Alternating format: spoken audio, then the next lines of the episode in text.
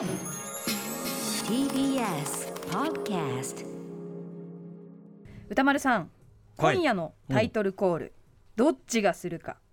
じゃんけんで決めませんか。いや別にやりたいならうなさんやっていいですけど。え歌丸さんやりたくない。そ, そんなそんなやりたいって言ってたじゃないですか。どっちがやったって別にいいんだけど、 シーエム 間ですごくやりたいって言ってたじゃないですか。そんなにモチベーションがそこに。ということで、はいはい、歌丸さん、私もねタイトルコールたまにはやりたい、うん、まあまあまあ、なので今回はフェアに、じゃあここはじゃんけん で,、はい、じゃんけんで決めましょう。ただね、じゃんけんで決めるって言うけど、ほら決め方ただ一発だったらあんま面白くないからね、に発さん発でこうやりたいとこなんだけど、うんうん、ローカルルールがあるじゃんそこにもさ。そうなん、うん、昭和のせんだぎだとね、やっぱりそのに連発はえっと人参で、さん連発はサンマなんだけど、はい、連続で勝たなきゃいけないのは連続人参とか、連続人参人参、しかもすごいスピードでやるからかなり難しいです、ね、気が連続連続サンマとかやばいよ、はい、成立した時の快感やばい。どっちがどれだけ勝ったかとか、分かんない、連続がいつ途切れたとか、ねね、時々ね、ただじゃんけんただじゃんけんしてるだけの時あるよ、うん、連続さんまーさんまーさんまーねえ。えそっちのルールはどうですか。私はその連続勝利は知らなくて、基本的にさんかい勝った方が勝ちっていうさんまっていうのありました、うん、あそれはさんまーさんまーでもさんまのんびりしてんな横須賀は。連続連続さんまのスピード感聞いてさんまさんまじゃん。ちょっと全然ね違うなって思いました。まあちょっと俺もでもちょっと年取っちゃったんでやっぱり、うん、そのその横須賀店舗でこうあ海だからちょっとあれのんびりしてるのかもしれないですね。僕は幸せだなーっつってねそういう感じかもしれないね。えではね、どういう店舗さんまさんまでのじゃあさんぼんあれいいですか、はい、さんかい勝った方が勝ちでいいですか、うんうん、いきますよ。じゃあ さん, さんかい勝ったかちゃんと覚えとくね。いきます、はい、さんま歌丸さんいっかい勝ったさんま、にかい勝ったさんまさんまさんまさんま、よしいっかい勝ったさんまさんまさんま、やったー。はい、いきます。今夜こんな特集です。みんな大好きじゃんけん特集。懐かしい。パラパパパパラパ。私最初に買った シーディー これだ。あ、本当、はい、じゃんけんぴょん。じゃんけんぴょんこの時のさ辻かごは本当に面白かったよなはい、ということで、えー、はい、敗者、はい、はい歯医者です。歯医者が読みます。くがつついたち木曜日、時刻ははちじを回りました。 ティービーエス ラジオキーステーションにお送りしているアフターシックスジャンクション、まあ、じゃんけんぴょん、えー、パーソナリティのライムスター歌丸です。そしてじゃんけんぴょん木曜パートナーの ティービーエス アナウンサーうなえりさです。あのね、聞く側もノイズになるからね。はい、ということでここからは聞けば世界の見え方がちょっと変わるといいなな特集コーナー、ビヨンドザカルチャーです。はい、今夜のゲストはボードゲームメーカードロッセルマイヤーズ代表の渡辺典明さんです。どうもこんばんは、渡辺です。すいません、もうぜもうぜもうここまででぜいぜいです。いやでも盛り上がって何よりです、ね、やっぱりじゃんけんは楽しいなということですかね。はい、改めまして渡辺典明さんご紹介です。はい、渡辺典明さんは元スクエアエニックスのゲームデザイナーでゲームプロデューサーです。現在はボードゲームメーカードロッセルマイヤーズの代表を務められています。え当番組には毎週金曜の番組振り返りコーナーフューチャー&パストへのご出演や、ドラゴンクエストとファイナルファンタジーの歴史を解説する国産 アールピージー クロニクル特集などでもいつもお世話になっております。はい、ということで、えー、まずは渡辺さん最近の、はい、えー、近況といいますか、はい、お知らせ事など、はいはい、お知らせも兼ねまして、えー、とようやくこの初のマーダーミステリー作品キルタイムキラーズが正式に発売しました。うなえさん、うなえさん大好きなのでぜひうなえさんに遊んでいただきたいと思ってますし、これはねごにんからろくにんですね。ごにんからろくにんの方がろくにんはあの ジーエム が入っているパターンで、ごにんだと誰かひとりが ジーエム を兼任するっていうパターンなんですけど、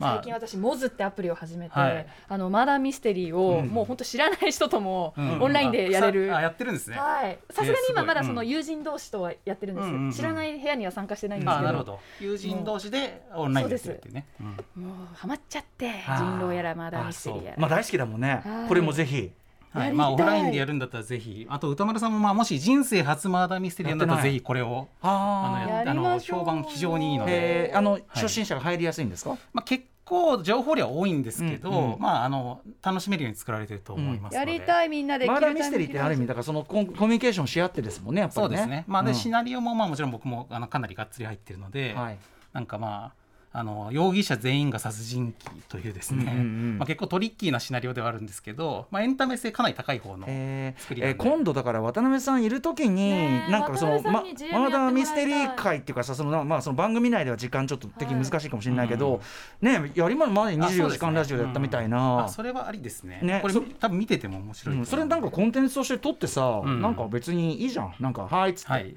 ね、そういっかい始めるとハードル高いと思うんですよ、マダーミステリーって、ええええ、その役を演じなきゃいけないんで、うんうんうん、でもいっかい始めると本当面白いんですよ、えー、そのロールを演じるのも楽しい楽しい、えーうん、多分こんな体験したことなかったなっていう遊びだと思いますね。ぜひぜひちょっと、うんはい、キルタイムキラーズですね、ジーエム させていただきます。でそして、えー、と小学館グッドゲームズというところから本屋を中心に売っているこの、えー、シリーズで、はい、注文の多すぎるゲームっていうのを前ちょっとこれを紹介したんですけど、はい、これの、えー、と小学館の図鑑ネオ版昆虫の多すぎるゲームってですね、昆虫の名前を覚えまくるゲームが子供に受けそう、これもねあの発売しまして、これねこの夏結構売れたんです、えー、やばい、はい、図鑑とそうセットになってどうやって遊ぶの昆虫は、あの昆虫あの博士が昆虫博士が昆虫を発見したのをどんどん読み上げていくという体で、うん、それを助手たちが覚えなきゃいけないっていうですね、あメモしろやっていう話なんですけどまあそういうゲームです。どんどんどんどん覚えることが累積していくというかね。もともとはこれバーガーショップが舞台で、はい、あのオーダー入れますって、うん、なんとかバーガーなんとかバーガーあのなんとかドリンク S とかチーズの木とかそう、 そういうのを覚えていくってやつだったんですけど、うんまあ、それの昆虫版ですね、えー、じゃあなんとかかんとかクワガタとなんとかかんとかなんとかコガネムシとなんとかみたいなそうそうでなんかなんかクワガタもう一匹いた気がするんだけどなみたいな、で何クワガタだったかみたいなそういう感じのゲームですね。でも勉強にもなっていいですね。勉強にもなるし、うん、その知識がある子だったらね俺やってできるもんね。そうそうそうそう、大人にも勝てるから。そうだねそうだね、本当に小学館のねこのシリーズはこういう感じで同じゲームシステムなんだけど題材を変えていろいろ出していくというのを実はもともと考えてまして、なので以前歌丸さんとうないさんに遊んでいただいたあのよんこ漫画っていうよんこ漫画並べていくやつあったじゃないですか、あれが今度名探偵コナンキャラクターバージョンの犯人の半沢さんのよんコマ漫画っていうのが出るんですよ。面白そうコナンキャラたちでそうあのいろいろねあの殺人とかいろいろ不穏なことがいっぱい起きるよんこ漫画遊べたりとかですね。まあ、それが面白い、えー、ともうすぐですねくがつじゅうごにち木曜日発売予定になっております、ね、そんな、はい、なんかビッグネームとのコラボまであるというか、そうなんですよ、やっぱ小学館でやってよかったな。これちょっとある意味、はい、今日の話に通じるかもしれないけど同じゲームシステムでも、うん、ちょっとセッティング変えるだけでちょっと実はゲーム性そのものが変わることもあるってことですね、うん、そうなんです。まあ側替えとは言っても実は遊び自体もちょっと変わっていくとですね、ねうんうん、それは影響してることだ、はい、はい、ありがとうございます。まあいろいろ出されてると、はいはい、ということでいろいろ頑張っております。さあということで、でもそんな渡辺さんのですね、肝入り企画、まあ、でも今日はね、まあ、そんなゲームのことはよくって、まあ、こんなの言ってもまあローカルなマイナーなゲームまあ所詮所詮はねあの遊んだことのある人としては遊んだことないじゃないですか、ね、で日本にはもっと ひゃくパーセント ほぼ ひゃくパーセント の日本人が知っているあのゲームがあるじゃないですか、うん、なるほど、それが ジェーケー と。そうです、あのオープニングで遊んでいただいたじゃんけんなんですけど、じゃんけんをしたことがないっていうのはなかなかね、まあ、多分ね今さっき古川さんのお話したんですけど、まあ、乳幼児以外は知ってんじゃないかなとあ思うんですよね。確かにな、うんはい、なので、まあ、国民的超メジャーゲームなんですけど、まあ、ただこのじゃんけん最近楽しんでますかという点で言うと、じゃんけんってでもさ、うん、そのなんていうかそれそのものを、まあ、今じゃんけんその連続人参とかサンマとかって言ってたけど、うんうんうん、でもやっぱり何かを決めるためにじゃんけんをするんでじゃんけんそのものを目的としてやることは子供の時から言ったってほとんどないんじゃない？そうなんですよ。だからもうそれがちょっと由々しき事態で、由々しき今じゃんけんってほとんどツールとして使われてるわけですよ。勝敗決定ツールですよね。でこれはまあじゃんけんのまあ本来の姿から言うと、まあなんか嘆かわしいというかですね、まあ、じゃんけんって本来遊びなんだよというところ、まあ、そしてゲームなんだよというところを、うんまあ、今日ご紹介していきたいと思ってるんですよね。だからじゃんけんはゲームとしての側面とツールとしての側面が両方あるという話から今回入りたいんですけど、うんうん、でただですねこの話をするためにはじゃあゲームって何なのかっていうことを話さないといけないんですよ、うんうん、でちょっといきなりですけど、まあ、僕らそのドロッセルマイヤーズがもうじゅうねん以上前から提唱しているゲームの定義っていうのがありまして、うんうん、もちろんゲームってまあいろんなゲームがあるんで、ねまあ、定義の一つだけども僕らはこれを主張しているというのが、はいえー、ゲームっていうのはルールによって面白さが生まれている全ての遊び、えルールによって面白さが生まれている全ての遊び、はい、と思ってるんです。じゃあ勝敗を決するとかが必須条件じゃないし、そこは必須ではない、うん、だけどルールがあることは必須、うん、そして面白いことも必須ということで、この面白いことがルールあの定義に入ってるっていうのが僕らのこのゲームの定義のちょっと独特なところなんですけど、うんうん、面白い、うん、で面白さっていうのは主観的なものだから、うんうんうん、場合によって面白かったり面白くなったりするじゃないですか、うんうん、人によっても違うし、うんうん、でこれでも、まあ、分かりやすく例を出すとですね、例えばえー、囲碁とか将棋とか、えー、とあと鬼ごっことかがルールによって面白さが生まれてる遊びだっていうのは、まあ、みんな納得すると思うんですよね、うんうんうん、例えば、えー、といないいないバーってあるじゃないですか、いないいないばーっていないいないって顔隠してバーって出すと、うん、赤ちゃんがキャッキャッってなるわけなんですけど、赤ちゃん特有の認知を利用したそうそう、はい、赤ちゃんはそれ楽しいわけですよね、うんうんうん、で大事なのはこれは再現性があるということで、うん、この同じようにいないいないばーってプロセスを踏むと異なる大人が異なる赤ちゃんにこれをやってもやっぱりキャッキャッってなるんですよ、うんうん、ということはこのプロセスとかルール自体が面白さを生んでるから、うん、だからいないいないばーはここにおいてゲームなんですけども、ただ今僕が歌丸さんにいないいないばーってやっても歌丸さんキャッキャってならないじゃないですかまあまあまあ、まあ、何が面白いか分からないでなんかどうしたのってなるじゃないですかってことは歌丸さんと僕の間ではこれはゲームじゃないんですよ、うんうんうんうん、つまりこういう風に面白いと思える人がいればそれはゲームだし、そうじゃなかったらゲームじゃないから、だからなんならそのテレビゲームとかだってつまんねえと思いながら作業でやってるときはそれは作業であってゲームではないんですよ。あのー、だし例えば子供でね、帰り道ここの白いとこだけ歩いてこうぜみたいな、うんうんうん、それ何なんだってことなんだけど、それってその瞬間はゲームじゃないですか。そうそうそうそう、だからそういうことだよね。だから何なんなんだけど本人たちがそれで楽しいんだからルール作って、白いとこなっつって、あとこの公園この上の上のとこだけ回って一周な、うんうんうん、なんだそれってことなんだけど、今 そ, そのなんかその時その場で思いつきで作ったそのルールが面白さを作ってるわけなんですよね。俺らがあれだ、これ結構大人になってからですけど、うん、あの波が来たら腰を上げて避けるつって海で波避けという新しいスポーツこうやってやってたんだけど、これだからそれでいやいやーってやってたんだけど、これだからあそう遊びで、それを他の時に海に誰か他の人と行って海避けって波避けってのがあるんだよつってもう一回やったらなんか全然盛り上がるのしらーってなったら、うん、それはその時は遊びとして成立しなかったってことですね。確かに確かに、それはゲームではないということです。まあこういう感じで、えーと、なのでじゃんけんも言ったら、うん、面白いじゃんけんはゲームだし面白くないじゃんけんはツール、うん、ということなんですよね。面白いというか、だからその面白い面白さを目的としてやっているじゃんけんがゲームだし、あのさっき言ったようにその勝敗をとりあえず決めるためのなんかツールだから、面白さそこに求めてないんでってやつだからゲームじゃないですよね。そうです、うんうんうん、というようなことですね。でこの面白さを求めてやる遊びとして、そしてゲームとしてのゲあのじゃんけんというのが、えー、と実は、えー、と歴史があるんですよということから、まず今回はお話をしたくって、うんうん、そうか、最初はこのじゃんけんそのものを、はい、も面白いってやってたわけですね、うん、そういうことです。じゃあそんな歴史から伺っていこうと思います、はい、本日はじゃんけん特集です。時刻ははちじじゅうよんぷんとなっております。 ティービーエス ラジオキーステーションに生放送でお送りしているアフターシックスジャンクション、今夜はゲームデザイン入門としてのじゃんけん特集です。はい、ゲストはボードゲームメーカードロッセルマイヤーズ代表の渡辺典明さんです。渡辺さん、はい、よろしくお願いします。よろしくお願いします。なぜか今最近うなえさんもお大のお気に入り、えー、ザ・リーサルウェポンズ、リーサルウェポンズ聞いちゃってます、えー、デンジャーゾーンが流れてます。日本語化してはいこのなんでこれが流れてるんでしょうかというと、この曲の歌詞に、えーと、グーはじゃんけんポンとじゃんけんポンというギャンブルでなぜか さんじゅうごパーセント 出るよ、だから ピーティーエー の役員じゃんけんパーがセーフティゾーンっていう歌詞があるわけですけども、驚くべき大発見パーがセーフティゾーンこれについて渡辺さんのご意見があるということで、あの、まあ、まあこれ、まあ、僕はねあれなんですよ、あの中野中野で店をやっていた男ですから、ええ、リーサルウェポンズも大好きなんですけど、ええ、あのまあ、これはね さんじゅうごパーセント は、まあまあ、やっぱりあの統計の取り方次第ってことになっちゃうとは思うんですけどでも一応これ根拠はあると言われていて、うんうん、あのやっぱりこう人間の生理的に出しやすい手の形っていうのがあるわけですよ、はい、うんうん、でやっぱりグーパーは自然な形でチョキはかなり不自然な形だから、確かに疲れるもんチョキ出す時、そうだからチョキってやっぱり少なめになっちゃいがちなんですけど、グーとパーどっち出すかっていうとやっぱグーの方が力入れてる時のアクションなんで、そうなんだ、だからこのあの本人が勝ちたいとかこの勝負大事って思ってる時ほどグーが出やすいと言われている。俺はなんかこれなんかすみません、今後の俺に不利に働きかねないけど、はい、俺なんかねそのわざわざじゃんけんをやるのだからって、うんうん、一番じゃんけんらしい形であるチョキを出しがちっていう、うんうん、多分歌丸さんが凝り凝ってる凝り性っていうかね、そう、 そういう気質なんだ、だからこうやって出す瞬間に俺またチョキ出してんじゃんこれを言ってしまうとね、アンチがで、まあそこそうでもそれもねだあのあ大事で、はい、まあ、とはいえ例えばこのじゃんけんってグーをで出る確率が高いんだよって、ええ、みんなが知っていたら、はいはいはい、今度はそれのアンチとしてのパーを出す確率が上がっていくんですよ。確かに確かに、それがまあさんす組の面白いところで、こんな歌なんか歌っちゃったらね、そうですそうです、パーがセーフティーゾーンってなっちゃったらね、そう確率だから歌丸さんは今この全国放送でちょチョキ出しがちって言ったことを逆手に今後取っていくってことはまあできますよね。確かにね、だからまあそれがさんす組のまあゲーム性のなんか強固なところ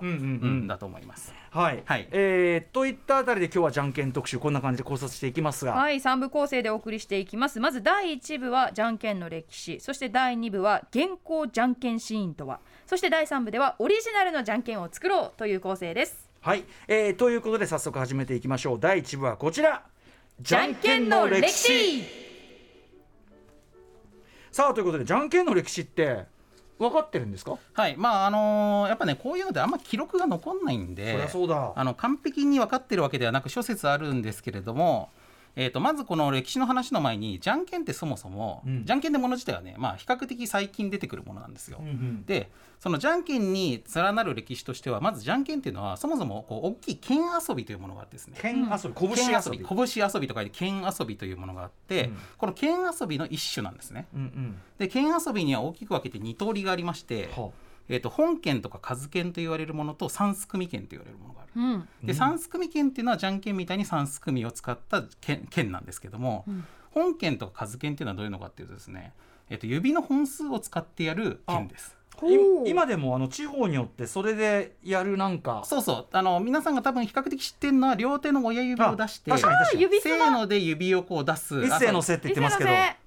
それこれ地方によってこの呼び方めちゃくちゃ定まらないんですけど、でも数剣だ、確かに数剣、そうで、まあ、一斉のせとかどんせせとか、まあ、いろんな言い方があって、まあ、テレビで指すまって言われたりとか、まあ、そういうので多分、うん、あと指何本出してるかを当て合うやつとかありますよね、ありますあります、うんうんうん、でそれをまあ片手でこのあのせーのでこの指をねあのごほんまで出して、それのみんなの合計値を当てるとかみたいなとかもあるんですけど、これが数剣と呼ばれますね。はでこ れ, これと、まあ、じゃんけんを含む三すくみ剣というのを合わせて剣遊びと言います、うんうん、はいはい、でこれがドイツ、まあ、ルーツは何かっていうと、まあ、主に中国から伝わってきていて、中国だよね、それは。でその時期に関しては諸説あるんですけども、はっきり記録があるのは江戸時代に長崎の商人、中国商人から伝わってきて、最近じゃね、結構最近、そう結構最近、ただまああのちょこちょこですね、そのそれより前に三すくみ剣らしきことやってるとかっていうの記録はあるんで、まあ、平安とか奈良とかの頃からあの伝わってるという話もあります。ただそれはあんまちゃんとした記録はない。思ったより全然最近でちょっとがっかりしてますよね。そうなんですよ。私まだホラー穴で生活してるとか、そうそうそう、いや全然全然もっともっとね、めちゃこれは文化的なものなんですよ。そうなんとか、いやあの秦の始皇帝がなんとかねみたいな、まあ中国ではもっと古いわけなんですけど、ね、やられたそうだよね、うん、中国と比べちゃいけねえよ文明に関しては比べても勝ち目がね、うん、というわけなんで、はいはい、えっと、江戸時代が実はこの剣遊びの一番あの花の時代、うん、盛り、盛り上がっていく時代なんですよね、遊びとして。要は輸入されてほかほかで、そうそうそうそうそう、えー、で江戸のまあ町人文化とか、あのー、まあ侍たちのね、御家人たちの文化としてあの発達していくんですけど、うん、これ完璧に遊びだなって分かるのは、はい、これどこでやられてるかっていうと、ええ、遊郭でやられてるんですよ、主に。あだからまあお座敷遊びみたいな感じで、で勝ち負けに罰ゲームがなんかついてて、うんうん、まあ、負けたら酒飲むとか、うん、ちょっと脱ぐとかね、まあ、野球拳ってね、そうそうそう、そういうセクシャルな要素も入ってたりとかするんですよ。だから野球拳っていうのはかなりこの時代の剣遊びのあの形をかなり残してる遊びで、まあ、実は由緒正しい我々がやってる剣よりも早く盛り上がってたのは野球拳、じゃんけんなんかより野球拳の方が全然正当なもの、まあ、野球拳って名前じゃないし、ね、名前は違うからね、うんうん、そうそうそう、はいはい、っていうことなんですよね。で、えー、とこの時代の、えー、と剣遊びっていうのはモチーフは今と全然違って、例えば三すくみ剣でいうと虫剣とかっていうのがあって、うん、虫剣っていうのは蛇とこの一種類が蛇で、蛇、カエル、ナメクジ、えもう一回蛇ヘビが人差し指、親指立つのが、えー、とカエル、カエルで小指がナメクジで、えー、とカエ、カエルはヘビを、まあ、ヘビに睨まれたカエルっていう、うんうんうん、でまあ、ヘビがカエルに勝つ、うん、でカエルはナメクジ食べちゃうんでカエルナメクジに勝つ、うん、でナメクジはヘビはナメクジが苦手という俗説がありまして、うん、あのなんかナメクジが通ったねぬらぬらのところをヘビを避けて通るみたいなので、まあ、ヘビはナメクジが苦手と言われてたんですよ、うん、なので、まあ、こういう三すくみがあって、まあ、最近だと例えばナルトに出てくるえー、とこのヘビとカエルとナメクジがモチーフになっているキャラクターたちがいるんですけど、まあ、この三すくみとかは多分この虫剣から取っている、あなるほど、ね、とかがあります。であとですね、トラ剣っていうのもあって、トラ剣は、えー、と侍とトラと老婆なんですけどえと侍は、えー、とトラに勝つんですけど、うん、でトラは老婆食べちゃうから勝つんですけど、うんうんうん、老婆は侍の母親なんで、あ侍に勝つとという、まあ、トラ剣があったりとかするとか、まあ、こんな感じでいろんなモチーフで、えー、と三すくみ剣が遊ばれてたんですけど、うんうんうんうん、でですね、この遊郭で遊ばれるこの三すくみ剣とかって、うん、面白いのかなって思う見ません、どうですか。まあだって盛り上がりそう。じゃあ言っちゃえばただのさん組じゃんけんだね。そうそうそうそう、別になんていうかそれ以上の工夫があるわけじゃないですよね。そうで、そのままやるとあっさりしすぎてるんで、はいはい、えー、といろんな工夫がありまして、まず剣歌っていうのがあるんですよ、うん、でこれはじゃんけんするまでに歌とか踊りみたいなのを挟む。そうそうそう、だからまあそういう意味でのこう野球拳のこの踊りとか歌とかっていうのは、うん、もうこれのルーツをまあそのまんま踏襲している感じだし、まあ、子どもの遊びに受け継がれているものでいうと、うんうん、例えば、えー、とお寺の和尚さんがかぼちゃの種をまきました、芽が出て膨らんで花が咲いてじゃんけんポンみたいなのあるんですけど、うん、あ, ああいうなんかこう長々したプロセスを経て最終的にやるのはじゃんけんかよみたいな、あ,、まあ、あれはあの間にみんなで酒飲んでてなんかわーって盛り上がって、それでポンっていうところでは勝った負けたみたいな、確かにじゃんけんおまけみたいなレベルだと思う。だから演出が効いてるわけなんですよね、うんうんうん、であとね、その例えばさっきのトラケンっていうのは、えっと、もっと全身を使ってやるんですよ。だ虎の時にはもう虎の真似をして全身で、うんうんうん、あでそれも今もあるね、なんかありますよね、うん、そうで、あの侍の時にはこの槍を持った、うんうん、あるある格好して、老婆の時は腰を曲げた老婆の格好をするんですけど、あの芸者さんとかやるんじゃない？そうやりますよね、今も座敷遊びとしては残っていて、うんうんうん、で、まあ、虎剣っていうのは、まあ、あのあれ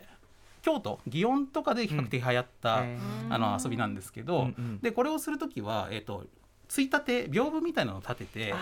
でその両側にそのプレイヤーたちがいて、うんうんうんうん、で全身でその格好をするんですよ、はいはいはい、でそうするとそれ見てる人たちはどっちが勝ってるか分かるじゃないですか、うんうん、でなんか古川さん勝ってんなとか渡辺負けてんのに、なんかあのオラついてんなみたいなので、みんながこうわははとかニヤニヤとかするのを見て、あれ俺負けてんのみたいなのをやりながらこうあの取ってみたらあ負けてたみたいな、まあ、そういう遊びなんですよ。なるほど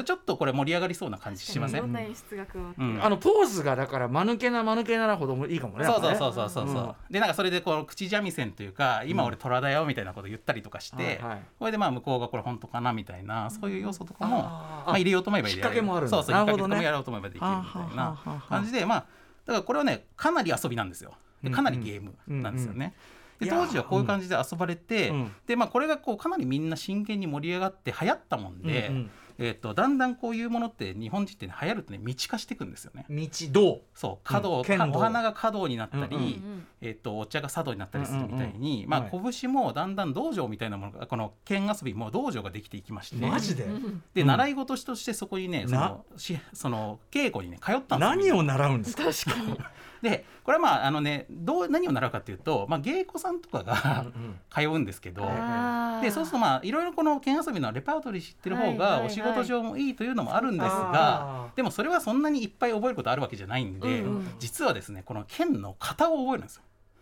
つまり美しい剣の打ち方。あそういうことね。そうでそこまで大事なのはこの美しい剣の出し方をすれば勝率が上がると思われたの当時は。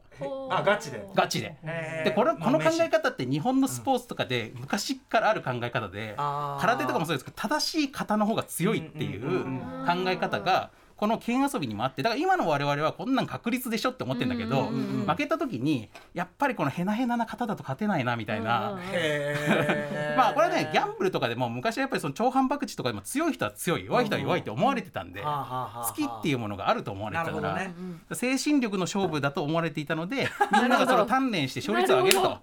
で、そうすると芸妓さんとしては勝率を上げることができるとこの仕事の中で要はこう負けたら飲まなきゃいけなかったりとかするから、それの飲む量をコントロールできるし、あまあ、場合によってはこうお金とかね金品を巻き上げることとかもできるんで、うんうんはいはいまあ、いいわけなんですよね、うんうん、で逆にお客さんはそれに勝っていい思いしたいから、うんうん、あのどんどんあのお客も通うというような感じで、えー、とだんだん道になっていきます、うんうん、で、えー、とこれが完全にスポーツ工業化していったのが剣相撲というのがありましてで、えー、と江戸時代から明治大正に至るまで都内にいくつもこれを要は相撲になぞらえて、うんうんそのリーグを作って、うん、その力士たちがね、まあ、力士っていうかこの剣を打つ人たちが、うんえっと、これに登録して、はい、で番付表を作って場所を行うっていうね。へでこれが本当にね何百とかあったらしいんですよ。マジか、うん、でその、その人たちが、まあ、その剣相撲をやるためにえっとまあ、主に一番江戸で行われていたのは、えっと、幕末に特に、えっと、発生した、えー、東八拳というのがありまして、東八拳でこの東八拳は東には、えー、と漢数字のはちに拳と書くんですけど、うんうんえー、とこれがですね、まあ、このスポーツ化した、えー、この剣遊びのまあ究極みたいな形で、うん、えーとまあ、一般に狐剣と言われる狩人狐庄屋っていうさん組があるんですよ。うんうんうん、えーと狩人、まあ、猟師ですね。猟師が狐に鉄砲で勝つと、うん、で狐はえーと庄屋を化かすから勝つんですけど、うんうん、庄屋は権力があるから狩人には勝つっていうですね、うんうんうん、この、えーとさん組の狐剣っていうのを基本に、うん、これを何回も連続でやるんですよ。うんうん、で連続でやる中でさん連勝したら勝ち。あ、出た。これが東八拳連続さんまん出た。うん、だからさっき歌丸さんのその連続さんまの話ってのは僕さっき初めて聞いたんですけど、うん、それ東八拳だなと思って、でこれまあ東八拳がね今も実は、えー、とやってる人たちがちょっとだけいてどこにあの東京に、えー、と保存会があるんですよ。むつみ会という、えー、と保存会があってここはひゃくねんの歴史があるんですけども、えー、と大正時代にこの、えー、と東八拳の流派が最初の家元からどんどん分派して分かれていった時に、うん、この流派ごとにちょっとずつルールが変わっていっちゃうんですよ、うんうんうん、ローカルルール で,、うんうんうん、でそうすると他流試合ができなくなっちゃうから、うんうん、それを間をつなぐためにできたのがこのむつみ会なんですけども、うんうん、これが、まあえー、と途中でまあ何回かこう戦争とかで途切れたりとかしつつも一応今も残っていて、で何十人かの方は今もこの東八拳を打っているらしいということで、僕はこれは動画とかでしか見たことがないですが、狩人狐庄屋そう打つっていう、ね、それは手先、うん、それともポーズ、えっとね、東八拳は、えっとまあ、これあの 銃, 銃を持ってるとかこれ狐なんですけど、で庄屋こうなんですけど、あの両手に膝に当ててね、はい、でこれをすごいスピードではいはいはいはいってやってくるんですよ。ああさんばんさんばんテンポだで、うん、さん連勝したら勝ちなんだけど、えっと、にかい連続で勝っても相手がいち勝しちゃったらまた相手のターンになっちゃうんで、うんうんうん、それではいはいはいってやってくる、はいはい、でそれを瞬時にどっちが勝ったか負けたかっていうのをみっつずつカウントしていかなきゃいけなくて、で自分がさん連勝したぞと思った瞬間にパンって手を叩くんですよ。ああでそうすると取ったことになる、うんうん、という非常にまあ、なんていうか格闘ゲーム的な。いやこれさっき聞いてたらね、うん、その割と最近新しめに入っていったゲームがどんどんどんどんそのプロスポーツ化していく、うん、でみんな見る側も楽しみになっていく、うん、もう当時の e スポーツだよ。いやそうなんですよ、そうなんですよ、ブレインスポーツっていうかね、うんうん、感じで、まあ、東八拳はねだからむずいです。僕もこう、まあ、こうやって説明してますけど、打てって言われたら打てない、いやそうですね、あの練習しないとできないから、だからこの辺だと本当に道場に通う意味があるし、東八拳は一応相手のこのフォームで、うん、あの予備動作みたいなのが見えるから、ある程度なんか見て動けるんですよ。確かに。だからもう本当に格闘なんですよね。だから今の格闘ゲームも例えば投げとかガードとか下段中段とかみたいなことの駆け引きがじゃんけん的にありますけど、まあ、あれをまさにやるのが東八拳なんで、確かにあの奥が深いと言われています。あの格ゲーもじゃんけん要素ってね、うん、ありますもんね。絶対あります、うん、うわそうか、そうこれが東八拳ですね。で東八拳って何でいうかっていうと、まあ、当時その東八五門薬売りっていう薬売りがいて、うん、でそれがまあなんかふたりいち組でなんかえっと、東八五門奇妙って言いながらなんかこう薬を売り歩いてたらしいんですけど、うん、この東八五門奇妙をこのさんかいのさん手相手を選手するっていうのの時に、まあ、最初の頃は言ってた。でもそれからスピードがだんだん上がってて言えなくなっちゃって、うん、今, 今はなんかそのもっと別の掛け声になってるんですけど、まあ、それがルーツになっているらしいです。えー、ちょっと見てみたいな東八拳。で今ねこれね YouTube とかでねググればね出ます。東のはち、はい、えー、東の、えー、と漢数字のはちの、えー、と拳で、はい、で、まあ、いちねんにいっかいぐらいなんかその例会みたいなのやったりとかもされてるみたいなんで、まあ、ちょっとコロナ以降どうか分かんないですけど、あ、うん、あのアクセスすれば見れるかもという感じですね。これがまあ、えーとうん、江, 戸江戸時代に盛り上がったこう剣遊びのまあ集大成として幕末に成立して明治大正と、えー、と打たれていた剣相撲ですね。はい、うんうん、ということになってます。今みたいにそのなんていう紙石あれがこう標準化っていうか、それだけがじゃんけんになっていくのっていつ頃なんですか。うんうんうん、それはですねこれがまた面白くって、えー、と明治時代に、えー、と狐剣をカルタ化した庄屋剣っていうのが出版っていうかその売られたんですよ。はい、でそれはまあ要するにこのカルタに庄屋とか狩人とか狐とかが書いてある札なんですけど、うんうんうん、でそれが子どものおもちゃとして流通したわけですね。うんうん、でまあ、これ言ったらカードゲーム化ですよね。ああ本当だ。そうでこの狐剣のカードゲーム化した庄屋剣で、この庄屋剣の剣はチケットの剣です。ちょっと紛らわしいですけど、うんうんうんうん、この庄屋剣というのが流行して、はい、流行するんですけど、最初の頃はこれでみんなじゃんけん遊びをしたりとかしてたんですけど、うんうん、だんだんこれがみんなじゃんけんに飽きたのか、うん、面子として遊びになるんですよ。あの叩きつけて叩きつけてひっくり返したら取るっていうなって、はいはい、でそうするとその絵にあんまり意味がなくなってって、ええ、その時に流行っている、まあ、人物顔とかあの戦争に関連した絵とか、はい、そのそういうものに絵柄が変わっていく中で、めんこって元はじゃんけんだったんだ。そうなんですよ。なるほど。でその中でその剣遊びの要素っていうのがだんだん端っこの方に追いやられて、ええ、で端っこにちっちゃく狐とかの絵が入ってるような感じになっていく中で、で他にもその時に、まあ、その虫犬とか虎犬とかいろんな犬遊びのそのさん組犬の絵がその中に入ってたんですけど、ええ、いろいろ淘汰されていく中で結局最後残ったのは最も記号化しやすく、うんえっと、生命のない、うん、あのじゃんけんその要はハサミと紙と、えっと、石ですよね、うん、これが要は記号化しやすかったから残った。これちなみに、うん、しかもこれって日本あのハサミで例えばピースマークみたいなの作ると場所によってはこう指この間韓国映画ありますありますあの名もなき野良犬のロンドン見てたら刑務所でじゃんけんするんですけど、うんうん、じゃんけんこう銃型こう、うんうん、人差し指と親指立てるようなやつだったんですけど、その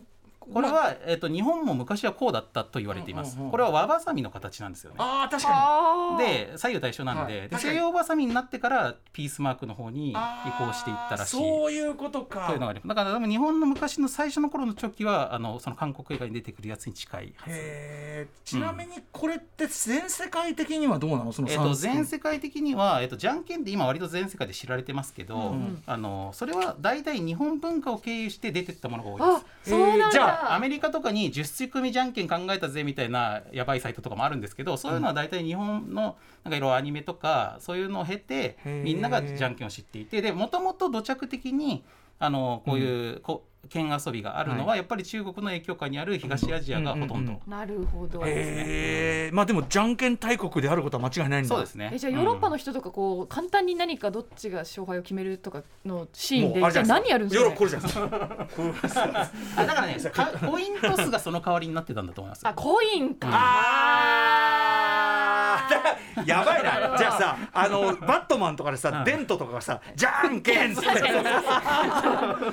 こ悪い。だからコイントスだったから西部劇とかでもそういうのやったんですけど、あれなかったらじゃんけん。やっぱアジア的なんだじゃんけんは、うん、でもじゃんけんのがコミュニケーションになってなんかね、うん、コイントス、ね、そうあとやっぱ道具いらないから優れてると思う、うん、あとコイントスなんかイカ様やりやすそうだしさ、うんう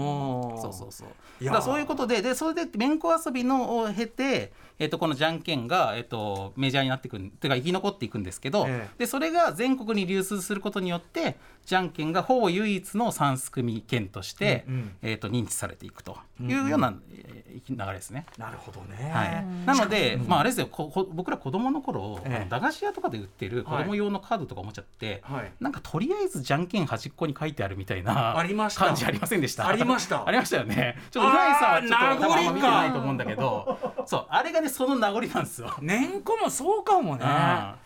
んかとりあえず入れといて損はないみたいな感じでグーチョキパーが入れてあったんですよ昔の。使わねえよって。そうそうそうそう手でできんだから何に使うんだって、まあ、これあのガンダムのカード出すとかにも入ってるんですけどそうかもしれない、うん、だから結構後になるまで残ってたそうそうそうそうということなんですよね。しかしこれが、はい、じゃんけんが、えー、と生まれたあの、うん、としてメジャーになった歴史。これ、はい、この歴史だけでもめちゃくちゃ面白い。いや意外に新しかったんだな。新しい新しいしこのじゃんけんの歴史面白い。これ本とかあるんですかちなみに？えーとはい、なんかいくつか本を読みました。なんか、ね、一番面白かったのは、えー、とセップ・リンハルトさんという方が書いている剣の文化史というですね、はい、剣は拳？剣拳のですねこの方は、えー、とオーストリアの方なんですけれども、えー、で日本学の学者さんで、うん、これが一番詳しかったです、ね、面白かった、はいはい、さあということで歴史を伺ってまいりましたところでだいに部いってみましょう。現行じゃんけんシーンとは。現行じゃんけんシーン、はいまあ、そういうわけで、えー、とじゃんけんはまあもともとは遊びとして生まれたのにでゲームとして楽しまれていたのに、えー、すっかりそれがあのなんていうかスポイルされて、うん、単なるツールになってしまったのがじゃんけんであると、うん、なのでこれをもう一回じゃ遊びとして生まれ変わらせるみたいなことをしていくと、はいまあ、じゃんけんのためにもなるし、まあ、人類のためにもなるしじゃんけんのためじゃんけんのため思うんですよね、うん、で、えっと、とりあえず今あるちょっとあのここは短めに、えっと、今ある最新の新型じゃんけんというのをふたつご紹介したくて、はあはあ、で、えっと、ひとつはツールとしてのじゃんけんの最新形、うん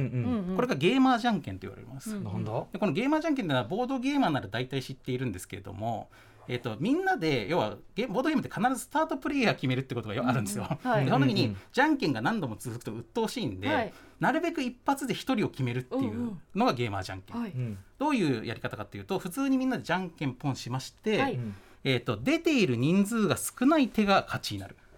あーまあ、いわゆる少数じゃんけんっていうものが昔からあるんですけども、でただですね、その例えばチョキがひとりしかいない、グーしかひとりしかいない、パーは何人かいたみたいな場合はパーも脱落なんですけど、はいはい、グーとチョキも同じ一人一人だったらもうここは普通にじゃんけんの勝敗で決めるんですよ、うんうんうん、ほうあれでもそうす、うんうんうん、だからかなりの確率で一発で決まるし、もちろんチョキがふたり、グーがふたり、パーがふたりとかになるとさすがにアイコンになるんですけど、そんなことほとんど起こんないんですよね。へー、なので人数には必ず偏りがあるから、必ずというかまあ大体あるから、うん、大体人ドバッと人が落ちていってすごい勢いで決まっていく。それやってました、自然と。なんかななにんくらいでゲームやるときって一生あいこじゃないですか、うんうん、だからグーパージャスでグーかパーしか出させないんですよで多い方が脱落させて、うんうんうん、少なくなった方で普通のじゃんけんをやる、うん、そうそうそう、だからそのふたつのプロセスを合体させたのはこのゲーマーじゃんけんですね。そうか、さん組制も残しながら、うん、そうそうそうそう、へー、あったまい。でこれは水曜日の会っていう、ああの秋葉原でなんか毎週やっていた、水曜日にやっていたオープンボードゲーム会があったんですけど、うんうん、まあ、そこの会のメンバーがにせんねんだいに考案したものと言われています。へー、頭いいねでこれ今こう全国放送で言ったんで、ぜひみんなねこの利用していってほしいなっていう、うん、あんまりごっそり減っていくとね、うん、これもう誰も勝たないんじゃないかみたいなね。そうそう、でもね残るんです、残る、ちゃんと残る、すごいね、はい、そして、はい、これがゲーマーじゃんけん、これがあのツールとしての、えーとあのゲームの最新形がゲーマーじゃんけんだったんですけど、うん、逆にじゃあエンタメとしての遊びとしての、えー、とゲーム性を高めたじゃんけん、はい、そして篠原じゃんけんというものを篠原じゃんけんご紹介したいんですけども、これはですね僕の友人の、えー、と篠原義輝さんっていうゲームデザイナーが、うん考案した、えー、とじゃんけんなんですけど、えー、どういう時に使うかっていう と,、えー、と多人数に対してひとつだけプレゼントをあげたい時とかに使う、うん、だから例えばその飲み会の余興でプレゼントありますとか、うんはいはい、部長がいちまんえんを持って置いてってくれましたみたいな時に、うん、誰かひとりにこれあげるよっていう時に、うんまあ、ビンゴとかそういうのすれば確かにそのプレゼント決められるんですけど、うん、もっと簡単にそれができるのがこのじゃんけん で,、はいでえー、としかも面白いで、昔から例えば校長先生とか、まあ、司会の人が前に出て、うん、私と皆さんでじゃんけんしましょうと。これ実際僕すごいやる機会多いんです。映画館でいっこだけプレゼントを集まってくれる、うん、すごい多いな、トークショーなとかね、はいはいはい、でその時に、えー、とみんなで普通にじゃんけんして負けた人は座ってってくださいとかっていうのは普通にありますけど、はいはいはい、その時にですね、まあ、そ, それの亜種なんですけど、うんうん、僕は今日はグーしか出しませんと、はあ、だから皆さんパー出せば勝てますよと、はあ、ただしパー出して勝った人が複数いたらその人で脱落しますというじゃんけんですね。なんだ裏の読み合いみたいな。はあ、そうえどうなるんだ。でそうするとみんなが要はいつパーを出すか、グーを出してアイコンになってる限りはずっと残ってられるんだけども、はいはいはい、誰か一人が、えっと、単独でパーを出した時にその人が抜けるんですよね。はいはい。これかあのなかなか駆け引きがあって、うん、でやっぱりね最初からねちょけてねやるやつとか、ね、何人かいるんですよ、うん、だから一発目から行く人いるかなとかつって、うん、せーのじゃんけんポンってやって、うん、でこれでこうパーを出した人が複数いたらはいはい終わりみたいな、うん、この調子者が抜けてって、はいはいはいはい、でいっかいめでこのみんなが抜けるのを 見, 見ると意外とにかいめとかはみんなちょっと慎重になったりとかして、でそれだゼロにんとかなったりとか、はいはいはい、で今行けばよかったんじゃんみたいな。でもいっかいしか出せないってことですよね。でもさその、うんだまあ、可能性としては一発目でみんなビビっててひとりしかあげなくてそうそうそうそうもう終わる場合もあります。だからその場合は勇者ですよね。でも何にせよ絶対にひとりしか勝たないんだから。そうそうそうそうなるほど。でどんどん抜けていくからいつかは収束するんですよ。ああ面白い。これは面白いです。でもさ今度えでもさ全員全員クソチキンでさ、うん、とにかくさずっとグーずっとグーああそれはダメですねこれそうなるとその、まあ、でもその時はいや今みんなグーしか出してないんだから今出せば勝てるよってことじゃないですか。煽るしかないの、うん、だって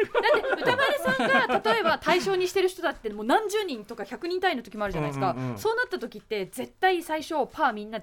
出したら負けるからって一番最初絶対パー出さなくないですか。そのひゃくにんぐらいいたらまあねまあそれはそうだけどえだからそこででも全員チキン問題はあり得ると思うんだけどなまあだから全体の人数によってねちょっとこのかかる時間とか変わっちゃうんですけど、まあにじゅうにんさんじゅうにんぐらいの回だったら全然機能します。全員チキンがごかい続いたらなんとかみたいな、うん、俺がもらうよみたいなね。そうそうね、うん、それはできます、ね、全員チキンがごかい続いたらお前ら全員死刑なみたいなそういう特別ルール死ねみたいな感じのやつをねやるとあ面白い、はいうん、頭いいですねみんなでこれはねその、まあ、僕のその友人の篠原さんが考えたんですがこのゲームその篠原さんで、まあ、ちゃんとそのゲームデザイナーでフランスでヒットしてるゲームとかも出してるんですけど、うんうん、この人が作ったゲームの中で僕はこれが最高の名作だと思うんですよ、うん、エレガントだしずっと使えるしいろんな場所で実際僕これ使わせてもらってて最高のゲームだなって思うんだけどエレガントすぎて商品化できないんですよ。うんうん、何の道具もいらないからどこでもできる。だからせめて名前を残そうということで、まあ、本人でなく周りが篠原じゃんけんと呼び始めた。なるほど、ね、という感じなんです。感謝を忘れないように。そうそうそうそう、だからこの人は死して名を残すというね。だから篠原さんが死んでも篠原じゃんけんはどこかでやられてるかもしれない。その篠原ってなんだろうね、なんつってね。そうそうそうそう、確かになんか篠原って呼ばれるようになるんですね。さんばんみたいな感じで。じゃあ篠原って呼びますね。篠原ね。そう、ああいいですね。そうだからまあこんな感じで、まあ、オリジナルじゃんけんを考案してみんな名前を残していけばいいんじゃないかなと思ってるんですよ。でもさ、チョキの出る幕なさすぎだな。そう、チョキは自爆にしか使わないんで、うん、もう俺やだな。そうそうそうそう、俺使えちゃったんですよ。うんうんうん、でもうち乾燥機あるからいらないとかみたいな、そういうのもありますからね。まあまあね、ね、そう、あ、それはエレガントですね。自ら去っていくみたいな。そうそうそう、ね、ちょっと今度やってみます、はいはい、します。だからまあこんな感じで歌丸じゃんけんとかアトロクじゃんけん、うなぽんじゃんけんみたいなものを作っていければ面白いなっていうのがだいさん部なんですけども、はいはい、ということでやってみましょう。はい、はい、えー、だいさん部はオリジナルじゃんけんを作ってみよ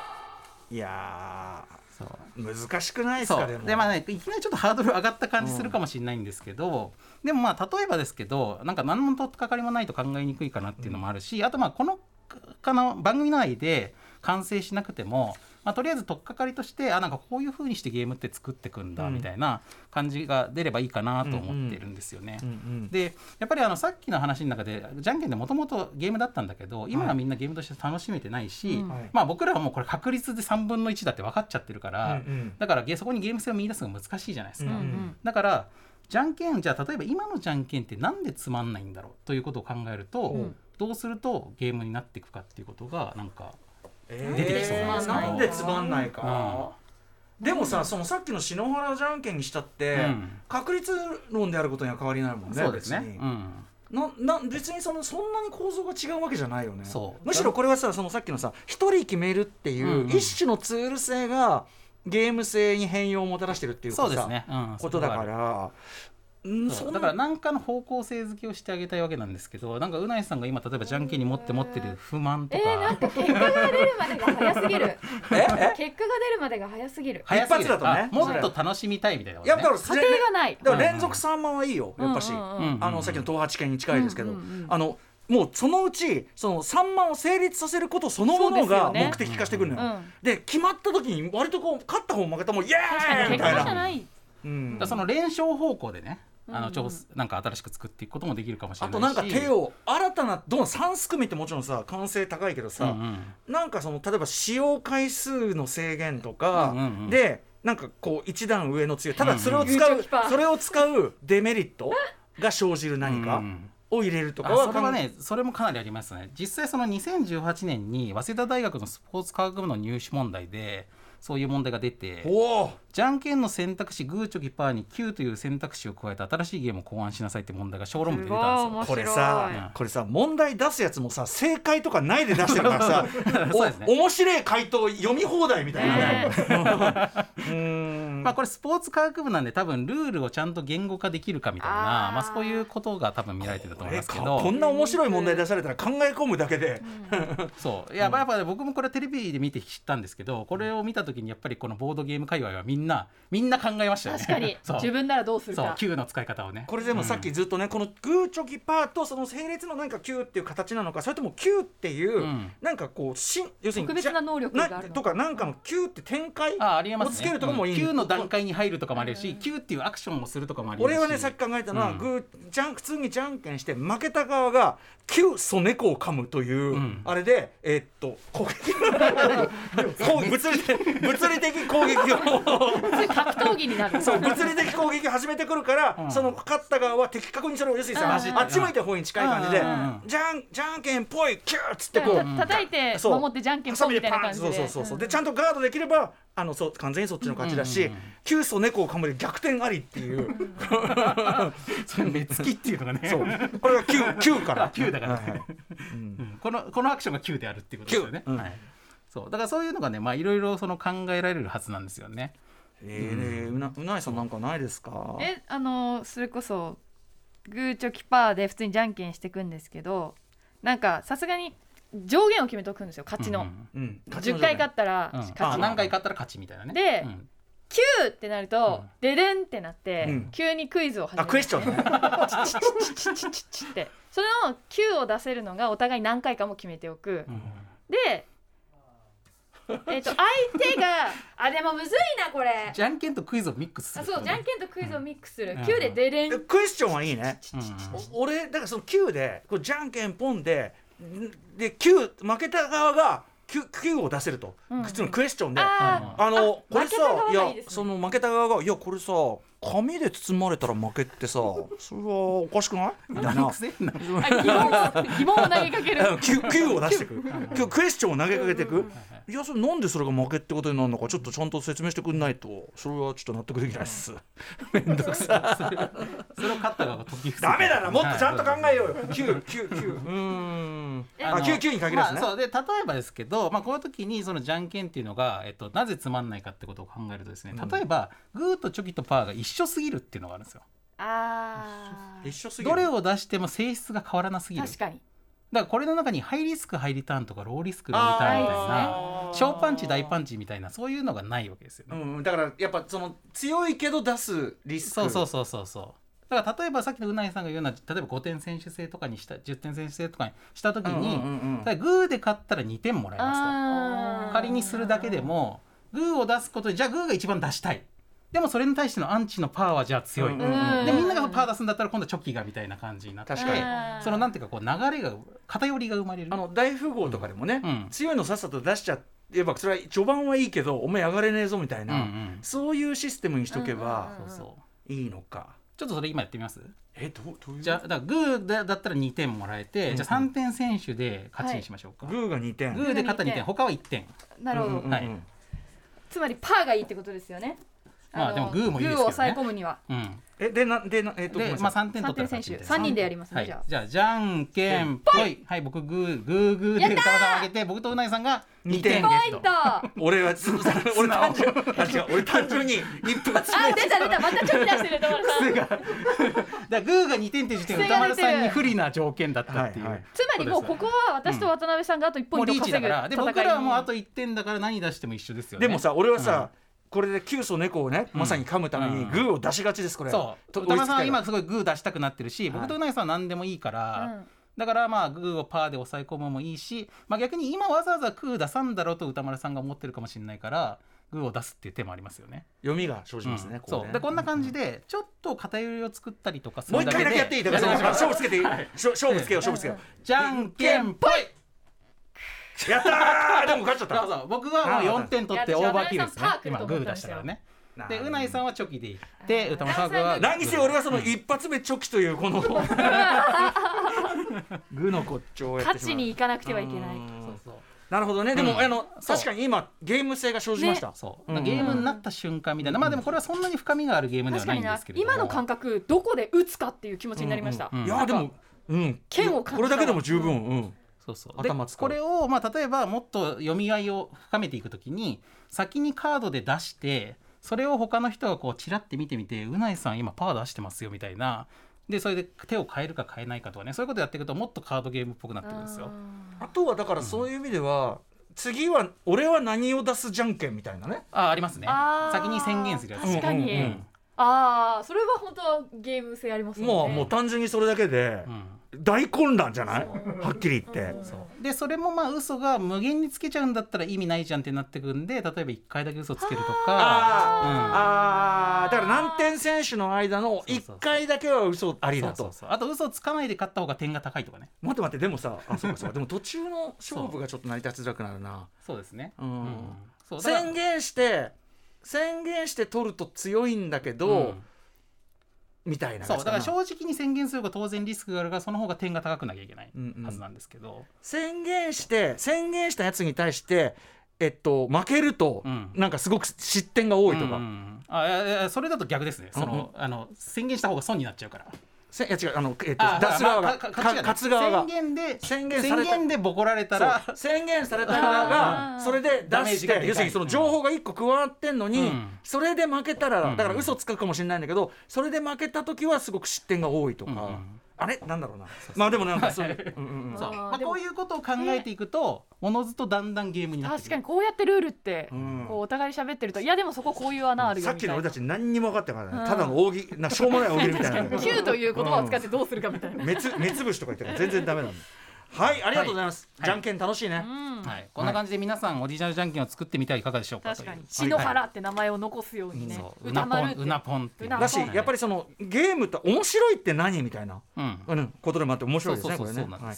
さあということで、えー、改めましてじゃあ渡辺さんからお知らせごとお願いします。はい、えーまあ、さっき の, あの昆虫の多すぎるゲーム と,、えー、と名探偵コナン、えー、犯人の半沢さんのよんこ漫画がえー、今度発売しますのでぜひお願いしますというのと、えー、初のマーダーミステリー作品キルタイムキラーズ発売中です、うん、あ と,、えー、とポッドキャスト Spotify でドローツセルマイヤーズラジオというのをやってまして、うん、えー、今日更新の回ではノープという映画が僕めちゃくちゃ良かったんで、あ れ,、うん、あれは、うん、まああのは刺さる人に刺さるから見た方がいいですよという話をしております、うん、はい、まだ見てないんだな、はいはい、あとまあ今日のじゃんけん特集みたいな、はい、そのゲームの本質特集、うん、ゲームデザイン、そうですね、確かにそう今日はもう本当に入り口の入り口だったんですけど、こんな感じでボードゲームの作り方とかゲームデザインのノウハウを皆さんに共有していくみたいな特集も時々不定期でやれたらいいなと思ってます、うん、実は今日はそれの本当に、うん、あの入門編というか予告編というか、そうですね、感じだったんですかね、はい、こういうのに皆さん興味があればぜひ今後もよろしくお願いします。面白いです、最高です、はい、ということで今夜のゲストはボードゲームメーカードロッセルマイヤーズ代表の渡辺典明さんでした。渡辺さんありがとうございました。ありがとうございました。